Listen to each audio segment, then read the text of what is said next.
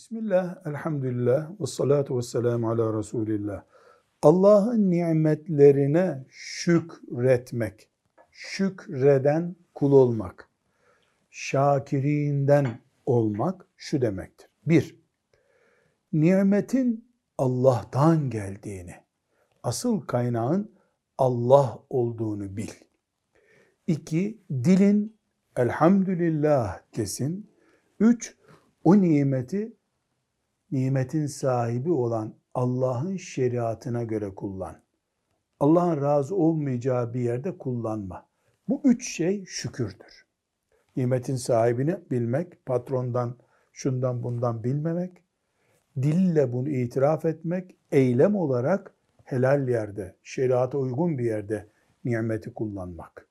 Velhamdülillahi Rabbil Alemin.